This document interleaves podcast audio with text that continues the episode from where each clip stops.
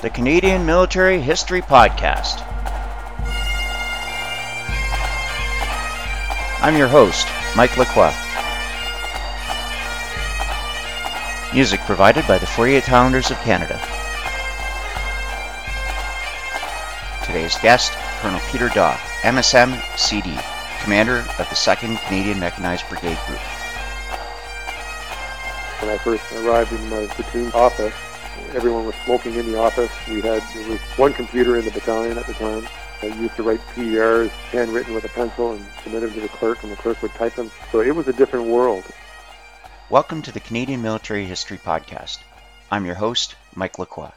I haven't had a chance to post up an episode lately. I've been busy. Canada's been busy. A little bit of a nightmarish couple of weeks. We'll get through it, keep our heads high, stick to what keeps us grounded, and stay close to family and friends. On that note, Mark Carlson from Iowa sent a message stating his sincere sympathies and sending his blessings to everybody in Canada.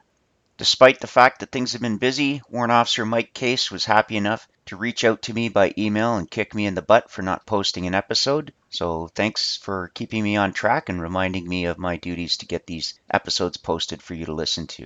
A little bit more feedback on iTunes. Somebody left me a five star review on iTunes.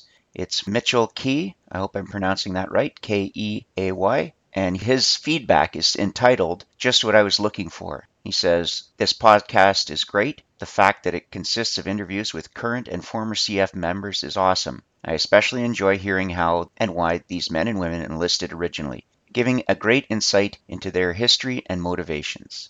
I want to extend some thanks to Mitchell for posting that review and giving me a rating. Essentially, those ratings and reviews help other people find the show. So just take a minute. I know that most of you are driving or doing something else while you're doing this, but when you get onto iTunes, take a second, post a review, give me a rating, and that just helps other people. Another person that's been very busy helping me out is Greg Briggs. He's out there hitting people up and trying to push them my way for some interviews. And he's been very successful at getting some people signed up for an interview. I'm looking forward to having those episodes edited and posted for you to listen to. I know that the next couple of weeks are going to be very busy for me.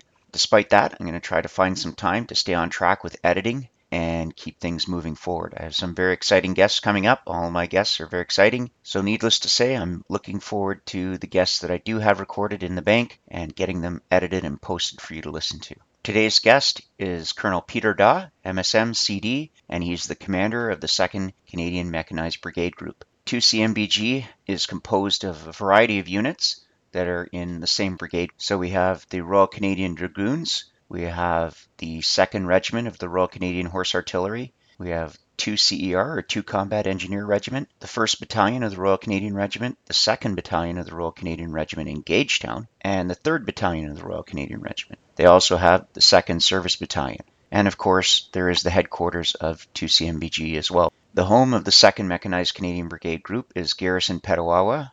Wait a second, Garrison Petawawa? Hang on a sec. They changed the name. Wow. All right. So it's not CFB Petawawa, it's Garrison Petawawa. Someone went out and changed the name on that. So hopefully they tear down all the signs and put up some fresh signs telling everybody the new name. I'm just kidding. I knew the name was changed. I'm just fooling around. Anyhow, Colonel Dawe came to be known to me by virtue of being appointed as brigade commander, but also by being friends with Greg Briggs. And Greg Briggs is one of the people that helped make a connection and getting Colonel Dawe on the show. As a platoon commander, Colonel Dawe served in the Princess Patricia's Canadian Light Infantry and specifically in Recce Platoon with Greg Briggs. If you're interested in hearing more about Greg, you can go to episode 2 and listen to his episode all the way back at the beginning of this project. This is starting to sound like the Greg Briggs History Podcast, but that's not so. So let's hear from the commander of 2CMBG, Colonel Peter Dawe. Colonel Dawe, welcome to the podcast. Thanks, Mike. It's a pleasure to be part of this. I think it's a great endeavor. And I'm happy to help, and I'm frankly I'm honored that you would ask. Thanks, sir. So you and I first met at the Land Force Central Area SPS in the fall of 2013 when you first took command of the 2nd Canadian Mechanized Brigade Group. That's right, Mike. It was an interesting time for me, as you can imagine, as a member of the Princess Patricia's Canadian Light Infantry, and and a guy who's spent most of my career out west being granted the tremendous opportunity to command the brigade in Petawawa was just uh, was pretty incredible. But to be honest, a little bit daunting because I came in not knowing many of the characters and not certainly not being as familiar with the lay of the land as I would have been in a similar appointment in Edmonton. What I soon discovered is at the end of the day, uh, notwithstanding regimental affiliations and minor regional idiosyncrasies, soldiers are soldiers. Absolutely. And certainly what I've commented on over the past year is I firmly believe that our shared experiences over the past 12 years in Afghanistan, I think, did a great deal in terms of, I think, realigning the way the Army does business and bringing us probably closer together than we've ever been in many respects although there are still minor regimental differences and nuances in terms of how we do business, uh, I would say we have a lot more in common than not. And ultimately, the transition to Petawawa for me into 2 Brigade was, I like to think, pretty seamless. My troops might say otherwise, but I certainly have enjoyed it a great deal. And I must say that one of the keys to that, from my perspective, is being twinned with an RCR Sergeant Major, Brigade Sergeant Major, right? As you can imagine, having my fire team partner as someone who spent the bulk of his career here in Petawawa and who knows all the personalities and can make me smart on regimental traditions and whatnot is a great force multiplier for me. Well, Sergeant Major Ambrose Penton was one of the section commanders on my own infantry section commanders course. Mm-hmm. And he's come up already on the podcast. He was mentioned by Chief Warrant Officer Carl DeRoche. Yeah, he is a tremendous individual, he's a tremendous soldier. And sadly, he had to move on in February sooner than we had anticipated. But the time I spent with him was invaluable. Just a great guy, one of these individuals who's very much admired, and he's just salt of the earth. No pretensions, you know what I mean, and, and so easy to work with, but also courageous in many respects, and certainly does not hesitate to speak truth to power, which is, a commander, is precisely what you want. And then that weren't enough, then his successor, Chief Warrant Officer Keith Olstad, has proven to be very much of that ilk as well. Smart, fit, pleasure to work with, great people skills, 28 years of soldiering, most of which, like I said, he's done here with the exception of a couple of years in Germany. He's done in Petawawa. So knows the brigade inside and out and knows all the personalities and brings to his appointment a great deal of credibility and knowledge and experience. Again, I've just been so blessed to be able to work with soldiers like that. Absolutely, sir. Just to touch on one of the points you brought up earlier, I think that doesn't matter what rank you hold, there's always a little bit of trepidation when you're asked to work outside your own cap badge. And I think the ability to overcome that hesitation or that fear is what makes soldiers excel, regardless of what rank they are, or what trade they are, or what badge they wear initially. Yeah, Mike, one of the things I often tell young leaders is if you don't get a little nervous every once in a while, or if you don't fear failure, I think there's probably something wrong with you because then you probably don't take your job seriously enough. If you really care about what you do, I think it's inevitable that on occasion you're going to feel a little bit stressed, a little bit overwhelmed. But I think what we foster in in this line of work and what we train for is that ability to overcome that. But that trepidation, you know, that fear of failure is you can harness that is a tremendous thing. It keeps you sharp, right? Absolutely. And if you can overcome that, then, and like I said, if you can channel that in a, in a positive manner, then I think it's a great thing to have. And so I don't like becoming. I, my fear is complacency. My fear is not fear itself. It's, it's becoming too comfortable because then I, I suspect I'm probably missing the mark. I'm probably becoming a little bit lazy because that's just human nature, right? Certainly. So it's, it's good to think every once in a while, energize yourself and, and to remain focused. And I absolutely agree that it's not only normal to feel a, a little bit of a trepidation. I can guarantee you that there are days when the chief of defense staff feels a little bit overwhelmed and stressed. clearly, someone of that kind of talent and, and, experience has clearly mastered the art of channeling that energy, that rush, if you will, that adrenaline to produce. That's how we, we overcome it. Absolutely, sir. So I sent you the questions in advance. Are you ready to go? Yeah, I think so. So why don't you tell the listeners, sir, why you chose to join the Canadian Armed Forces? Well, my route to the military, Mike, was a very circuitous one. I would say I was I was 20 years old as I put it, I was a failed hockey player. So I played a couple of years of major junior hockey in the Quebec League. And as is the case with probably 99% of major junior hockey players, I ended up without an NHL contract. So I found myself at 19 uh, looking around and, and considering my options. In my case, my father had served for 32 years, was still in at the time. And although I never really, frankly, expressed much interest in the military, at least I had something that I could refer to. I had that example sort of on my periphery, if you will. And so when push came to shove and I found myself without a job, I looked at my dad and looked at the example that I thought he set. He seemed to be a fit, smart guy with what appeared to be a very rewarding career. He was a military engineer, like I said, for 32 years, someone who I obviously still admire very much to this day. And so it was ultimately a pretty easy choice.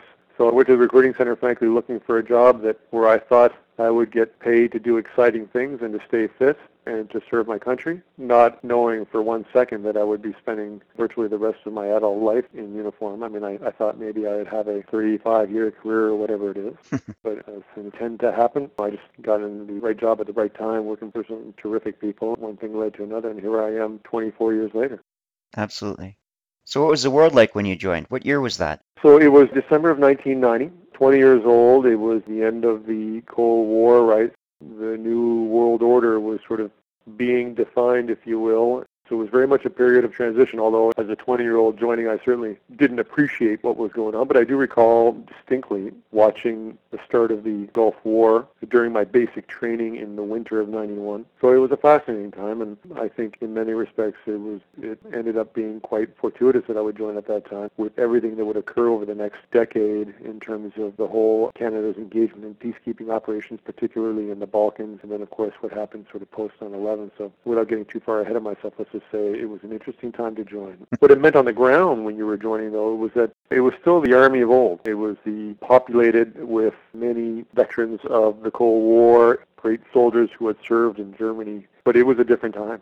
As I like to explain to my young subalterns, when I first arrived in my platoon office, everyone was smoking in the office. We had there was one computer in the battalion at the time. I used to write PERs handwritten with a pencil and submit them to the clerk, and the clerk would type them. So it was a different world. Not all bad, just different. And of course, as we started to deploy more frequently overseas and we sort of started to amend, I suppose, our perspective somewhat we are in our training plans and, and, the way we did business. And then, of course, we also eventually got caught up to the digital age, and, and which obviously fundamentally changed the way we did business, yeah, even within the field force. So it gives a bit of a snapshot of where we were back then, Mike. Absolutely. And what were you like when you joined? You already yeah. touched on your aspiring failed hockey career, but what else? So I would say, yeah, I mean, looking back, I would say that I think in some respects, I, I guess I, I was relatively mature as a 20-year-old, only by virtue of the fact that I'd been away from home for about five years already by then, playing hockey and doing that, and living on my own, or at least billeting with families, but away from my family. So that part of it was not much of a challenge for me. But I certainly wasn't mature in a sophisticated way. I mean, I, just by virtue of, again, of my hockey experiences and my focus on hockey, I very much neglected much of my formal schooling. So I, I'd finished my high school started a little bit of CEGEP by then, but I hadn't gone to university yet, and frankly just hadn't engaged in a whole lot of formal academics beyond the high school level. So uh, I was a bit of a clean slate joining, but just very eager, and I think uh, pretty fit. I acquired some experiences by virtue of living away from home for, for quite a while, so was able to make that transition, I think, reasonably well in basic training. But instantly fell in love with it, I think. I don't think I was the best soldier coming out of the gates because I just I hadn't done cadets and I didn't know how to spit shine or or iron very well. Those were not my fortes, but I think that I probably displayed a reasonably good degree of I would call it probably informal leadership, right? That ability just to talk to people and to motivate them to do things, which I think is pretty common amongst athletes who played in highly right, competitive absolutely. sports and you know have just been exposed to that kind of environment. So did you join as an officer, sir? Or did you join as an NCM? No, I joined on the officer cadet training program. So I joined without a degree with the understanding, the implication that I would get my degree on my own time in due course. It wasn't as formal as it is now. Now I think if you join that route, that entry program, they have a fixed timeline by which you need to have your degree. Right. But when I joined, many officers didn't have degrees. And that's very much changed significantly since then, right? I mean, it was just, it was, again, it was a different army. So like I said, I joined without a degree, went straight to basic training, and I joined as an artillery officer initially. Went from my basic training in Chilliwack straight to Gagetown and did my phases two, three, four back to back to back over the course of a year and was commissioned. So from January 91 to March of 92, finished all of my phases. So was commissioned in March of 92 and joined what was then 3RCHA in Shilo. And they were, of course, remunerated to 1RCHA that summer when uh, 1RCHA was repatriated so, what was the genesis for this jump into the infantry? to be frank, based on discussions with my dad and he knowing my sort of strengths and weaknesses, he had recommended the infantry. He had basically told me, listen, knowing you and, and, and knowing what you're about, you're probably if you're going to do this, probably just ought to go infantry and go in full bore here and, and do some hard soldiering, which obviously resonated with me. And when I joined uh, as an OCTP fellow, the way it worked then was you would just get, I got a phone call and they said, listen, we have an opening in the artillery and we know it's not your, your number one choice, but it, it is combat arms and you can join. So obviously I jumped at that, did my phase training and that went reasonably well and, and deployed to Cyprus as a troop commander with 1 RCHA. But while I was deployed in Cyprus, I heard the news that the infantry was desperately looking for young officers and that they would entertain requests for reclassification from other trades. So I submitted my request and got it. And then in the summer of 93, upon redeployment from Cyprus, I proceeded straight on to Base 3 Infantry in Gagetown as a qualified lieutenant, uh, artillery lieutenant. So, which is not a very common thing, but probably in my case, again, looking back and knowing my strengths and weaknesses was probably the best move I ever made because I think I, I'm convinced that I'm a better infantry officer than I would have been as an artillery officer, I think, longer term. Right. And your artillery experience would help you when you're calling in fire missions as an infantry officer. Well, absolutely. It's not like it was wasted time at all. I mean, it just gave me a whole bunch of qualifications and exposure to different things that I never would have had otherwise. And so I, I think it's funny how these things work out. Like I said, sometimes a little more circuitous route can be very beneficial, and certainly in this case, I believe it was. Certainly. What is your most memorable experience in the Canadian Armed Forces, sir, or your greatest achievement? Yeah, that's a tough question. I mean, I, I don't like to speak in terms of personal achievements, but certainly I, I think if I look back now after 24 years in, I would probably say the most memorable experience for me would have been my my deployment with 3 PPCLI Battle Group on Operation Apollo in 2002 to Kandahar. Right, that was the first Canadian Conventional Force deployment to Afghanistan. And we really felt at the time that we were part of something important, and, and it was very new and groundbreaking in many respects. And conducting the first combat air assault that anyone could ever recall in the Canadian context and certainly since Korea. And as the as a young major at the time, I was the operations officer, and I was the one crafting these plans based on the CO's intent on field message pad sheets. Kind of surreal. And when I look back at that, I'm very grateful to have been part of that. We just had a tremendous team. It was a, it was a really well-led organization. There were incredible soldiers in that crew, and I think we accomplished a great deal and, and really set the tone for Canada's near 12-year engagement in that country. And I, I think it was just very grateful to have been part of that, and not to mention the fact that we were also embedded within an American brigade, the Rakkasans, they're called, a brigade within the 101st, with the famous 101st Airborne Division. It was just a great experience something I'll always, uh, I think, cherish very much. Well, that definitely sounds memorable, sir. Who is your greatest influence or who's the most memorable character that you've encountered? And I know that one of the routes to get you onto this podcast was by a memorable character that we both know. yeah, well, I mean, I've had the great pleasure of running into a bunch of memorable characters throughout my career. There are many, but I'll try to list a few. I think the when I look back at my time as a young subaltern in the 2nd Battalion. That was my first regimental posting to the Patricias in Winnipeg, where I commanded a platoon in the Charlie Company, and then I, I went on to command the reconnaissance platoon, where I met our common friend, Mr. Briggs there. He's a wonderful individual, one of many, by the way, from that unit. I look back at those uh, formative years as, uh, as being probably my favorite. They were just just a tremendous time. I had we were so well led and we had such terrific troops in that unit, and uh, and my peer group was absolutely exceptional. So, and it started from the top. It started. We had a, a CO by the name of John Turner, who today is Associate Deputy Minister Materiel in DND, a very talented individual. And then one of my first company commanders was a gentleman by the name of Shane Brennan, who's a Brigadier General today, and, and just one of my favorite people I've ever met. And then uh, another one of my company commanders was a guy by the name of Jake Bell, who's who's still in the reserves to this day as a colonel and just a, another great guy. But within my peer group, I mean, we had, I was the senior subaltern at one point. I think it was in 95, 96.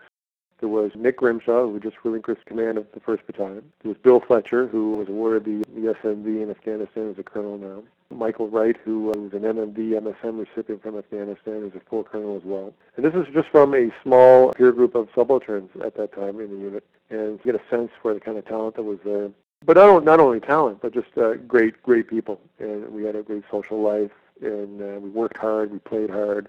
I think the that existed in that unit between the non-commissioned members and the officers was tremendous and it's something that, that I think resonated with me very much and I think that very much shaped my own leadership style for the remainder of my career and I, I very much tried to model myself after what I had experienced. I really very much tried to replicate that when I was an OC and a, and a CO and, and to this day as a brigade commander. It was just, it was a great atmosphere. You knew that people respected each other and were willing to go to bat for each other. And, and like I said, we had a whole lot of fun doing it. And when the chips were down, we, we got the job done very well.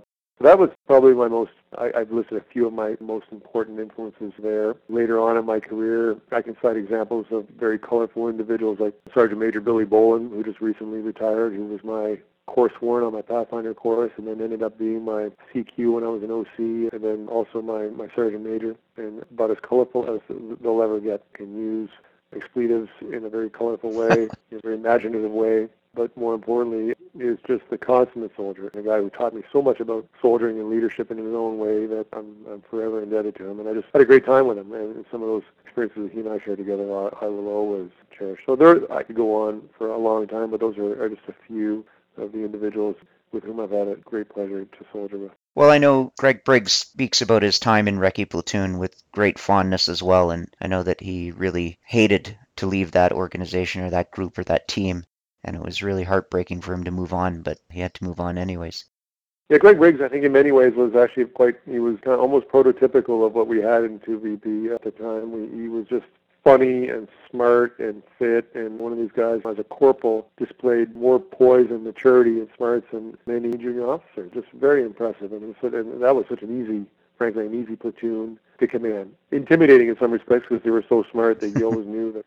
And uh, and funny that you you'd always get your your chops busted a little bit, but also just a pleasure to work with. Absolutely. Sir, we've come to the last question. What was the greatest challenge you had to overcome? I know this spring has been very challenging for you as well. I found yeah, we, we deployed as a brigade an exercise Maple Resolve this past spring. And I have to say that, you know, I've been on far tougher um, exercises from a physical perspective. I've, I've had the, the pleasure of taking part in some pretty, the pleasure, the, the pleasure, I suppose, of taking part in some pretty challenging training in the past. But never, I don't think, have I felt so taxed uh, mentally uh, as I did as uh, commanding a brigade it was tremendous. But what what was even more important, and what was even what really came to the fore, was how again how fortunate I am to be surrounded by the incredibly talented people that work here in the brigade, and uh, including the SEALs and the troops the whole way down. It was just such a pleasure to watch, with just a, a little bit of reasonably well articulated intent to be able to watch 4,000 people executing the plan as uh, as masterfully as they did was just probably one of the more gratifying things I've ever taken part of. And again, it just reminded me again of how incredibly fortunate we are in the Canadian Forces to have these types of people at all ranks, you know, doing the business and serving the country so well. So that's uh, from a professional perspective. On a more personal level, there's no doubt that losing some of my friends in Afghanistan and, and having to deal with that and, and losing a troop as a commander. When I was deputy commander of the training mission in Afghanistan, some of the toughest moments I've ever had to deal with.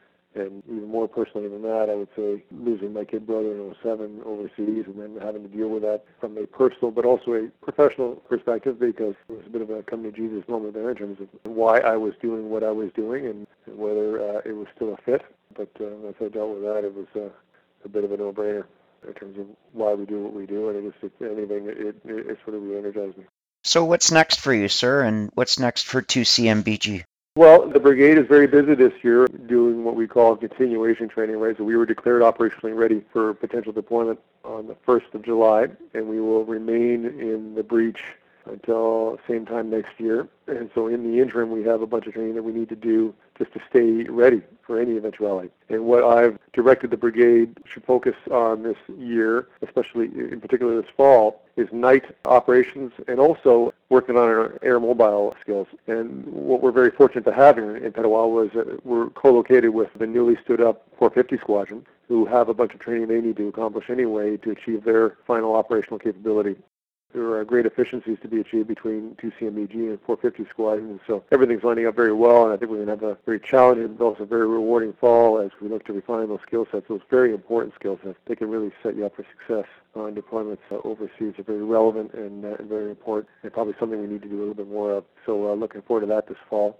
And then on a personal level, we'll see what the future holds for me next year. I don't like to dwell on that a whole lot. I'm just savoring the moment because, frankly, in our Army, there aren't too many field command opportunities beyond brigade. So it's about as good as it gets from here on in for me. So I'm, I'm just uh, cherishing uh, every day I have in this appointment until uh, until next summer. Sir, is there anything you'd like to say just to summarize your episode? Well, I mean, I guess suppose there is one thing, Mike. I would say is that when I look back uh, at all of my experiences and my time in, I can't but help but feel a, a great sense of gratitude to the institution because when I think of where I was when I joined and what I've been able to experience and acquire and how I've been able to grow as, a, as an individual, I attribute the vast majority of that to my experiences in the military and to the tremendous people with whom I've had the opportunity to work. It's as though when you're surrounded by such high caliber people day in and day out, you can't help but improve. It's almost like a it's like osmosis.